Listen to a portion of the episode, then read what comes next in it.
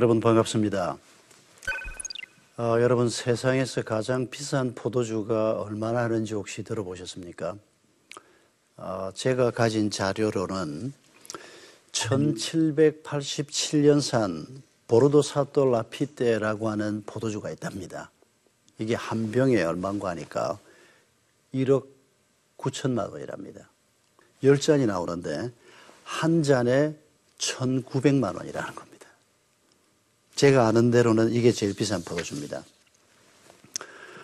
이런 포도주를 누가 마시고 사나 모르겠습니다만은 그런데 저는 오늘 이 세상에서 이보다 더 값비싼 포도주 얘기를 해보려고 합니다. 지난 시간에 어, 그리스도인에게 교회 주신 하나님의 영광, 하나님이 약속하신 그리스도의 영광에 대한 얘기를 나누었는데 요한복음 2장 1절로 11절을 보면 여기에 예수님께서 친히 만드신 포도주 얘기가 나옵니다. 그리고 이 포도주 얘기가 바로 세상의 영광과는 다른 하나님의 백성들에게 약속된 영광을 설명하는 포도주라는 걸 알 수가 있습니다. 예수님께서 어, 요한복음에 의하면 3년의 사역을 시작하시면서 맨 처음 행한 이적이 가나 혼인 잔치에서 물로 포도주를 만든 이적이었습니다. 예수님께서 어머니와 함께 이 잔치에 가셨습니다. 잔치에서 포도주가 떨어졌습니다. 어, 유대인 사회에서 포도주가 떨어졌다는 것은 이건 보통 낭패스러운 일이 아닙니다. 그 가나 같은 마을을 생각해 보십시오.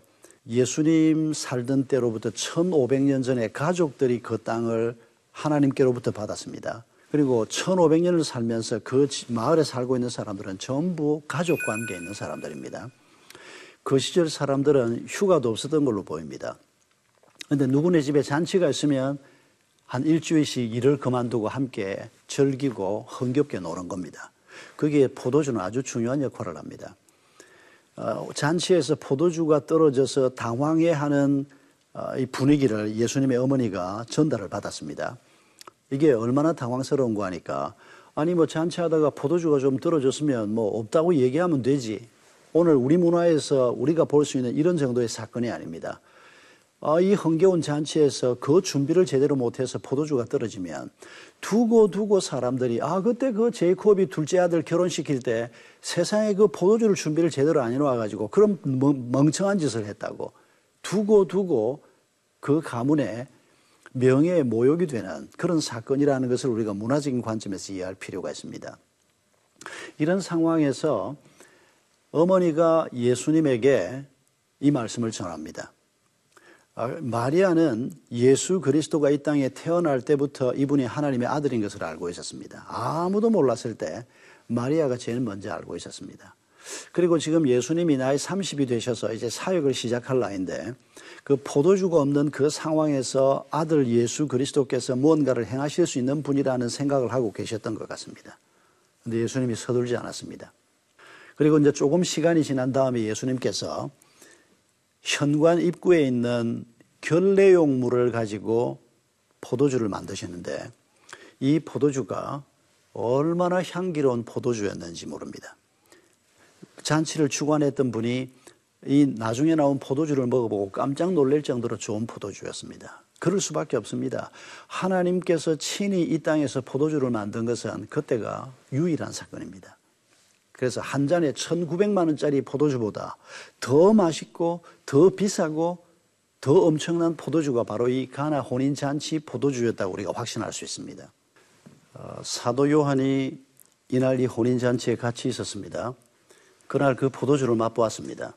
그리고 세월이 많이 지난 다음에 사도 요한이 이 사건을 성령의 감동으로 기록을 합니다. 그런데 그 기록을 하면서 요한복음 2장 11절에 보면 이 사건을 표적이라고 표현하고 있습니다. 이 표적이라고 하는 단어는 신호라는 말과 기적이라고 하는 단어의 합성어입니다. 물이 포도주가 됐으니까 이게 틀림없이 기적입니다. 그런데 여기 신호라고 하는 말의 의미가 또 아주 의미심장합니다. 여러분 신호가 뭔지 아시지 않습니까? 오늘 제가 여기 오면서 운전하고 오면서 교통신호 많이 보고 왔습니다. 빨간불이 켜지면 여러분 그게 무슨 신호인지 우리가 메시지를 합니다. 멈추라는 뜻입니다. 아무데도 멈추란 그걸 메시지가 없습니다. 근데 신호인 불 색깔만 보고 멈춥니다. 그린이면 갑니다. 여러분, 예수님께서 혼인잔치에서 물을 가지고 포도주를 만들었습니다. 이 기적이 신호라고 지금 요한이 표현하고 있는 겁니다.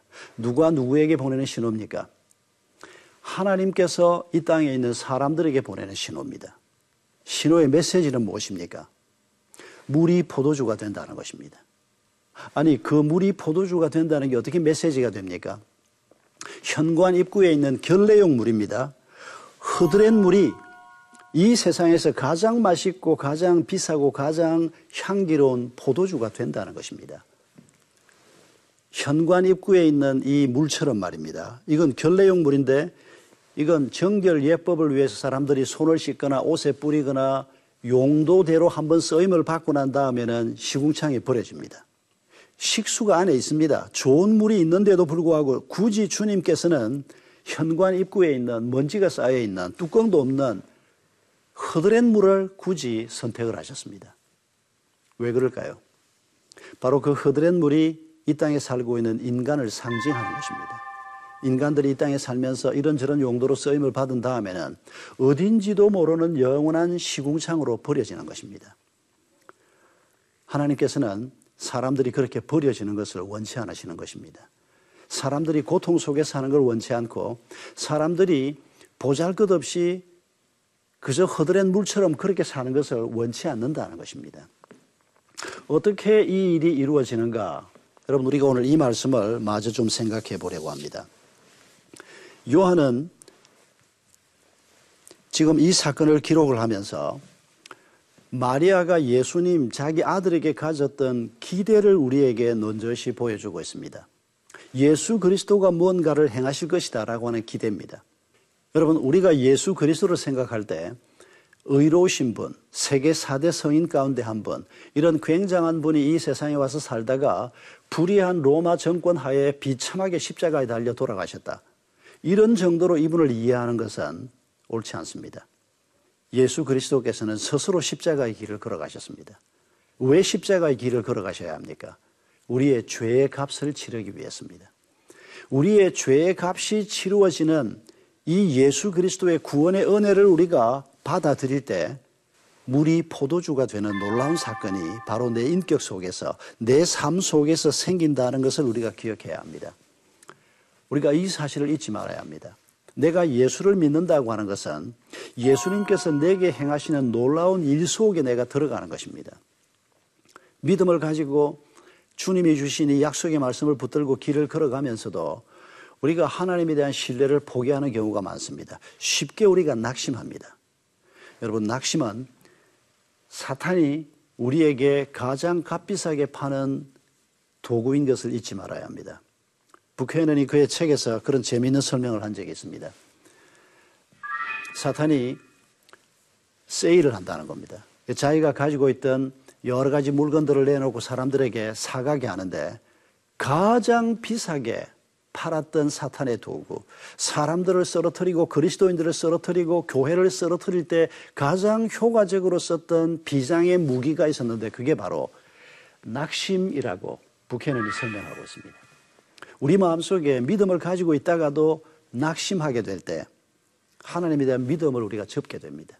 하나님에 대해서 더 이상 기대가 없어지게 됩니다. 오늘 내 상황 속에서 내일 내 삶 속에서 우리 주님이 무엇을 행하실 것인가 여러분 마음속에 우리가 지금 어떤 상황에 있든지 간에 예수 그리스도에 대한 기대가 있습니까? 기대가 바로 믿음입니다. 만약 우리에게 그 기대가 없다면 우리는 믿음을 포기한 것입니다. 상황이 너무 어렵다고 얘기하기 전에 하나님이 얼마나 크신가를 여러분 기억하십시다. 우리 예수님께서 일부러 우리 앞에 이 허드렛 물을 가지고 향기로운 포도주로 만드신 사건이 바로 우리에게 이런 기대를 품게 하는 사건이라는 것을 잊지 마셔야 합니다.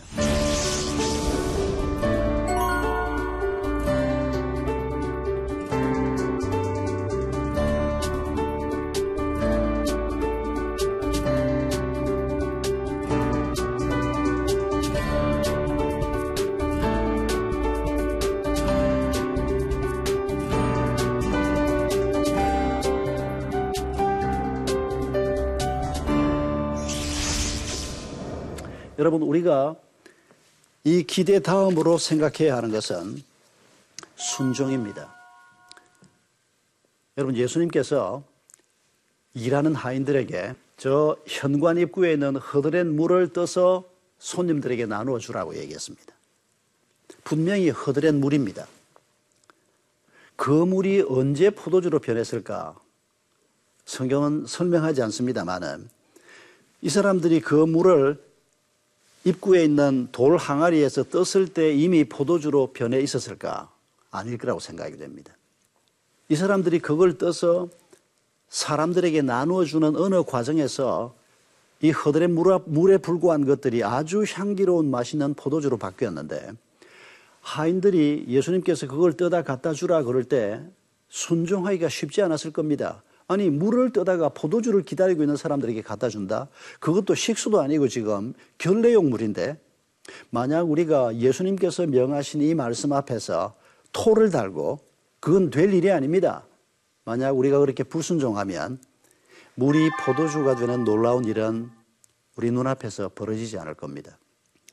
여러분 우리가 하나님의 말씀 앞에서 순종하기 어려운 핑계거리는 얼마든지 있습니다. 예수 그리스도의 십자가 사건을 생각할 때 그 십자가가 내 죄를 사한다. 아니 2000년 전, 전에 나하고 아무 상관없이 죽은 그분의 피값이 내 죄를 사한다. 여러분 이거 받아들이기가 참 쉽지 않습니다. 저도 어릴 때부터 교회를 나갔지만 안 믿는 가정에서 교회를 나갔습니다. 교회에서 예수님의 십자가 얘기를 들을 때마다 너무 믿기가 어려웠습니다. 아니 그 예수님의 십자가 사건이 도대체 내 죄를 산다는 말이 무슨 말인가? 참 받아들이기 어려웠습니다. 그러나 성령께서 우리를 권면하셔서 예수님께 행하신 그 일을 우리가 받아들이도록 그 말씀 앞에 우리가 순종하도록 이 우리의 마음을 부드럽게 만들고 우리의 마음을 활짝 열게 만드는 이 하나님의 역사 앞에서 우리가 마음을 열고 이 하나님의 말씀을 받아들이고 주님이 말씀하신 이 말씀 앞에 순종의 태도를 가질 때 하나님께서는 우리를 통해서 놀라운 역사를 하실 수 있을 것입니다. 여러분, 이 순종이 무조건 순종인 것을 잊지 말아야 합니다. 하나님께서 행하시는 일에 대해서 우리가 생각 없이 순종하는 것은 아닙니다.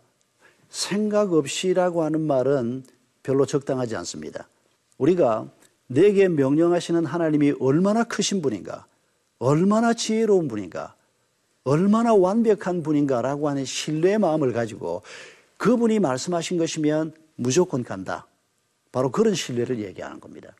너희에게 무슨 말씀을 하시든지 그대로 하라. 예수님의 어머니가 하인들에게 그렇게 부탁했고 하인들은 그렇게 행했습니다. 온전히 순종해야 합니다.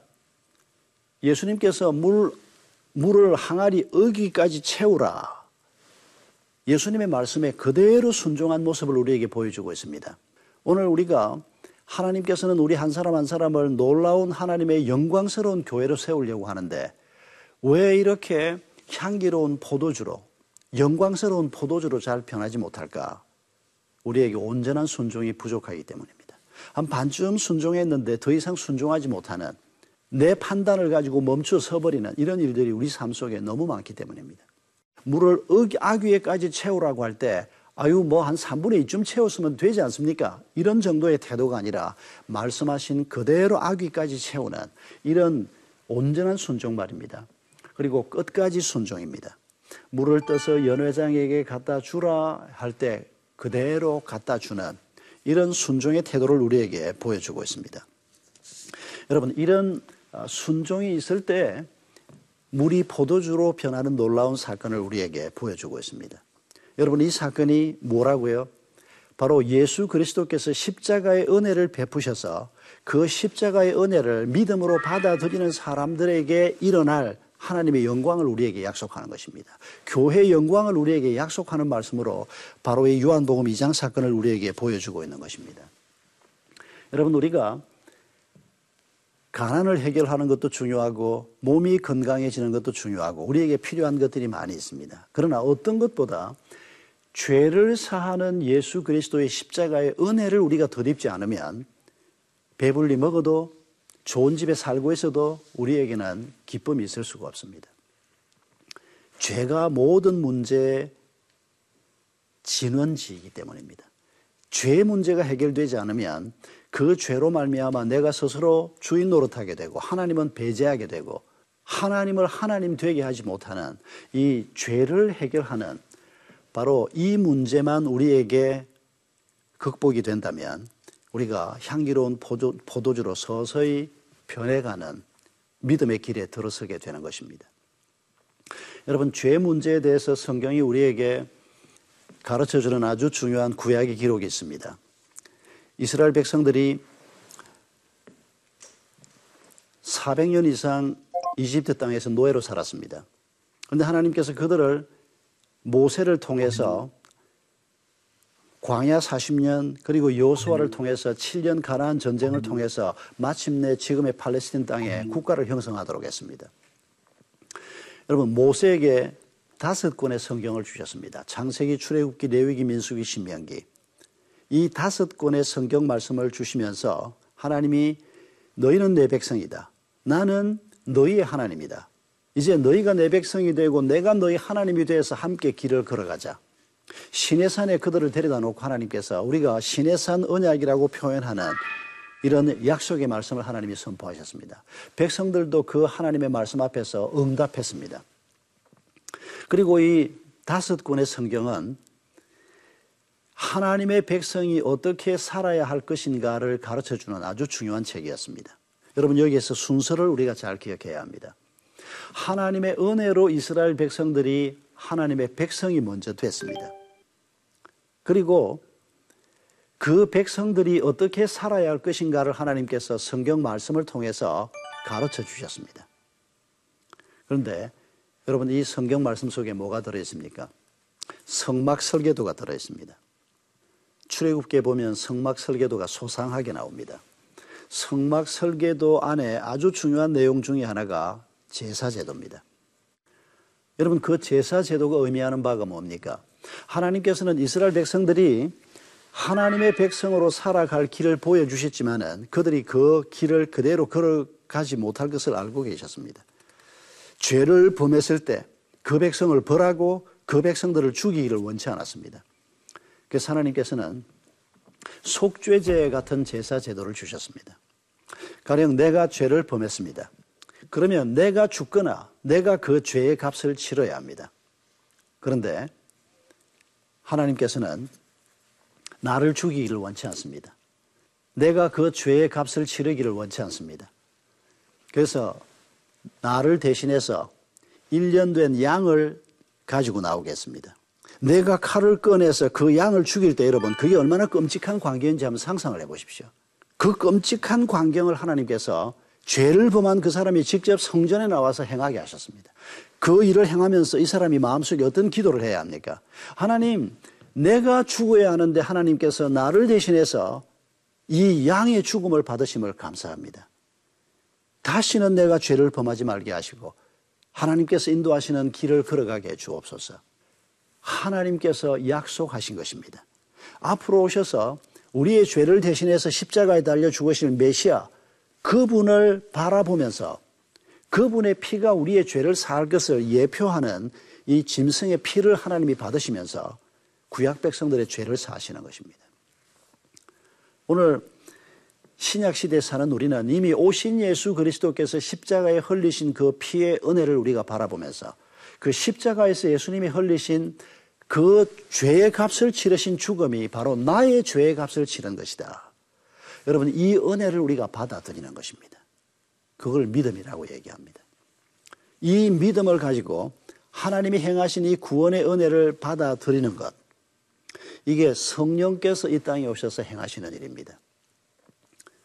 성령이 행하시는 일이라는 것을 기억하는 것이 아주 중요합니다.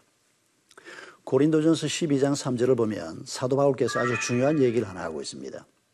예루살렘에서 고린도는 꽤 떨어져 있습니다. 지중해 건너편 쪽에 고린도가 있는데 그 고린도에 사도 바울이 가서 전도를 했지 않습니까?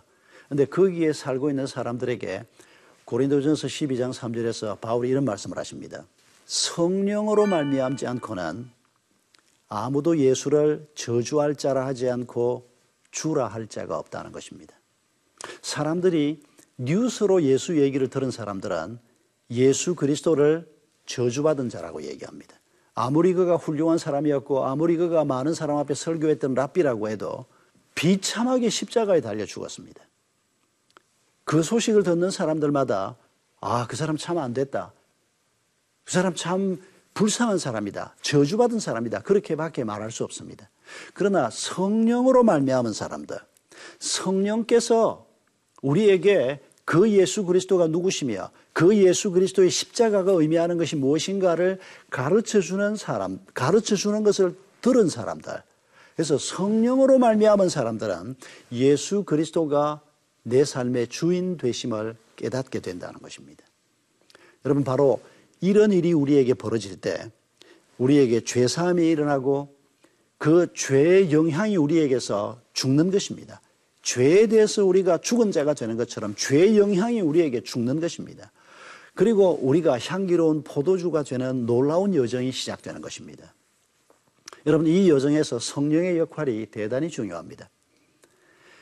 요한복음 14장과 요한복음 16장을 보면 예수님께서는 내가 떠나고 나면 보혜사 성령이 오실 것이라고 말씀하십니다. 그리고 성령이 너희와 함께 하는 것이 내가 너희와 함께 있는 것보다 더 유익하다는 이상한 말씀을 하십니다. 여러분 생각해 보면 만약에 예수님이 아직 우리 곁에 계시거나 베드로 바울 같은 분이 계셨으면 아 우리가 아 역시 베드로 사도가 다르다. 역시 사도 바울이 잘해. 우리가 그분들을 구경하고 그분들을 바라보고 있는 자가 될 것입니다. 그러나 하나님은 그렇게 되기를 원치 않으셨습니다. 하나님께서 행하신 일을 우리가 이 성령으로 말미암아 받아들일 때 성령이 우리 가운데 거하시고 우리는 성령이, 성령이 거하는 전이 된다고 얘기합니다. 여러분 이 말의 의미는 아주 중요합니다. 하나님이 우리 가운데 거하셔서 우리 한 사람 한 사람이 향기로운 포도주가 되고 우리 한 사람 한 사람이 작은 예수가 된다는 놀라운 말씀입니다. 우리 한 사람 한 사람이 하나님이 행하시고자 하는 바로 그 일에 21세기의 베드로가 되고 그 동네의 바울이 되는 이런 방식으로 하나님이 일하시는 것입니다. 이런 복음의 진리를 우리가 바르게 깨닫지 못하면 우리가 아주 엉뚱한 사람이 될 가능성이 많습니다. 저희 교회 한 형제는 저한테 자기가 축구를 너무너무 좋아한다고 얘기했습니다. 그래서 제가 그, 형제, 그 형제한테 물었습니다. 일주일에 축구장에 몇 번 가냐? 안 간대요. 아니, 일주일에 축구장에 한 번도 안 나가면서 축구를 좋아한다는 말이 무슨 말이냐? 알고 보니까 이 친구가 축구를 좋아하는 게 아니고 텔레비전에서 축구 중계하는 거 보는 걸 좋아하는 겁니다. 뭐, 뭐, 뭐, 프리미어 리그니 뭐니 요새 그 재미있는 축구를 얼마나 중계를 많이 합니까? 그건 축구를 좋아하는 게 아닙니다. 축구 보는 거 좋아하는 거지. 여러분, 신앙생활은 예수를 바라보는 걸 좋아하는 게 아닙니다. 예수님이 잘한다, 베드로가 잘한다. 그렇게 바라보는 사람이 아닙니다. 성경이 우리에게 약속하고 있는 그 약속의 말씀을 붙들고 우리 속에 거하시는 성령의 인도하심을 따라서 성령으로 기록된 하나님의 말씀의 인도함을 따라서 우리가 그 길을 걸어가는 것입니다. 그리고 우리가 향기로운 포도주로 변화되는 것입니다. 우리의 가정이 영광스럽게 세워지는 것입니다. 우리의 일터가 하나님이 거하실 만한 전이 되는 것입니다. 그래서 우리 주님께서 성령이 우리와 함께 하시는 것이 주님이 함께 하시는 것보다 그게 더 낫다고 우리에게 말씀하시는 것입니다. 여러분, 주님이 우리 곁에 계시지 않아서 우리가 좀 외롭게 느껴질 수도 있고 세상이 우리에게 보여주는 길이 아니고 하나님이 보여주는 길이 너무 좀 다른 길이라고 느껴질 수도 있습니다. 그러나 여러분, 이 세상에 값비싼 포도주 얘기를 하지만은 한 잔에 1,900만 원짜리 포도주를 마시는 사람도 있다고 하지만은 그러나 여러분 그 포도주가 중요한 게 아니고 우리 한 사람 한 사람이 향기로운 하나님의 손에서 빚어진 포도주가 돼서 내가 서 있는 곳마다 그 맛있는 복음의 빛깔을 내고 내가 발을 딛는 곳마다, 내가 일을 하고 내가 있는 곳마다 절망이 희망으로 바뀌고 어둠이 밝은 빛으로 바뀌는 이런 놀라운 역할을 하는 중심의 하나님이 우리를 세우기를 원하신다는 것입니다. 그것이 하나님께서 이 땅에 세우고자 하는 교회의 모습입니다. 이런 소망을 마음에 품고 예수 그리스도와 함께 길을 가고자 하는 여러분, 여러분에게 이런 축복이 있기를 바랍니다. 감사합니다.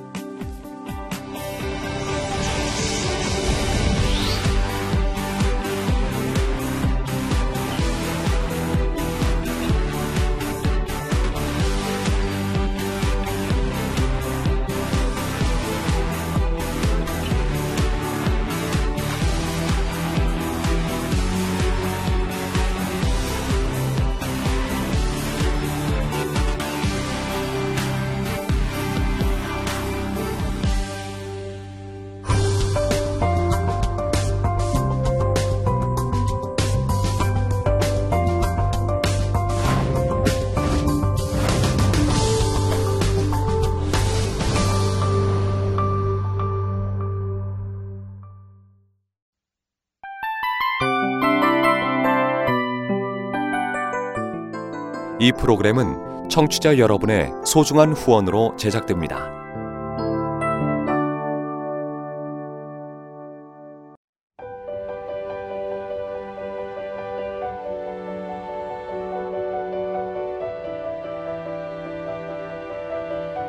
세상에는 수많은 교회들이 있지만 더 깊이 있는 말씀 강해를 찾기 위해 크기로만 교회를 선정하지 않습니다.